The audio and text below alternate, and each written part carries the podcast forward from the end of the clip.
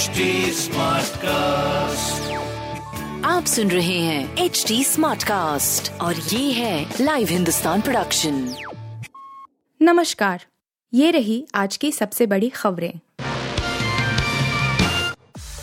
भूकंप से दहला पाकिस्तान बच्ची समेत नौ की गई जान दिल्ली में भी दहशत।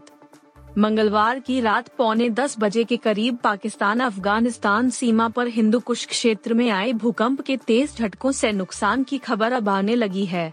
पड़ोसी देश पाकिस्तान में अब तक मिली सूचना के मुताबिक नौ लोगों की जान गई है।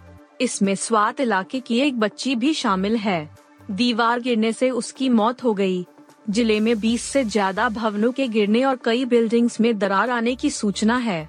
जब 30 सेकंड तक भूकंप के झटके महसूस किए जा रहे थे, तब पाकिस्तान के कई हिस्से अंधेरे में डूबे थे। इससे नुकसान का सही अंदाज़ा नहीं लगाया जा सका है। बुधवार को दिन होते ही भूकंप से हुए नुकसान की खबरें आने लगी हैं। 300 से ज़्यादा लोग भूकंप से हुए नुकसान में घायल हुए हैं। दिल्ली और यूपी तक भूकंप के तेज झटके महसूस किए गए थे और रात भर लोग दहशत में रहे। भेष बदल कर विदेश भाग सकता है अमृतपाल सिंह, हवाई अड्डों पर हाई अलर्ट वारिस पंजाब दे प्रमुख अमृतपाल सिंह भेष बदल कर विदेश भाग सकता है। इसको देखते हुए अब अंतर्राष्ट्रीय हवाई अड्डों पर इमिग्रेशन अधिकारियों को हाई अलर्ट पर रहने को कहा है। अमृतपाल सिंह की पगड़ी के साथ और पगड़ी के बिना तस्वीरों सहित ज़रूरी इनपुट फ़ील्ड इकाइयों को भेजे गए हैं। वहीं केंद्रीय गृह मंत्रालय ने सीमा सुरक्षा बल और सशस्त्र सीमा बल के डायरेक्टर जनरल को सीमावर्ती इलाकों में हाई अलर्ट पर रहने को कहा है पंजाब में अमृतपाल और उसके समर्थकों पर चल रही कार्रवाई के बीच पंजाब से लगती भारत पाकिस्तान सीमा पर बीएसएफ जवानों की संख्या बढ़ा दी गई है दरअसल खुफिया एजेंसियों ने खुलासा किया है कि पाकिस्तानी खुफिया एजेंसी आईएसआई से अमृतपाल सिंह के कनेक्शन हैं। खत्म हो सकती है, फांसी की सजा, विकल्पों पर विचार करेगा सुप्रीम कोर्ट। क्या देश में फांसी देने के बजाय कोई और कष्ट रहित मौत की सजा दी जा सकती है? इस पर सुप्रीम कोर्ट जल्द विचार करेगा। सुप्रीम कोर्ट ने संकेत दिया कि इस मामले को लेकर एक विशेषज्ञ कमेटी बनाई जाएगी। सुप्रीम कोर्ट ने केंद्र सरकार से इस बारे में आंकड़े मांगे हैं। सुप्रीम कोर्ट ने पूछा है कि फांसी देने से कितना कष्ट होता है। आधुनिक साइंस और तकनीक का फांसी की सजा पर क्या विचार है? क्या देश या विदेश में मौत की सजा के विकल्प का कोई आंकड़ा है? फर्जी वीज़ा गिरोह 200 करोड़ से ज़्यादा की ठगी, सामने आए काले कारनामे। दिल्ली पुलिस ने फर्जी वीज़ा रैकेट चलाने वाले गिरोह का भंडा फोड़ कर दो लोगों को गिरफ़्तार किया है। गिरोह ने दो लोगों से तीन करोड़ रुपए की ठगी की। एक पुलिस अधिकारी ने बताया कि 5 मार्च को जम्मू कश्मीर के पुंछ निवासी शौकत हुसैन समेत 19 युवकों ने शिकायत दी थी कि वह खाड़ी देशों में नौकरी तलाश रहे थे। इस दौरान फेसबुक पर मीट वीज़ा नाम के दफ्तर का पता चला।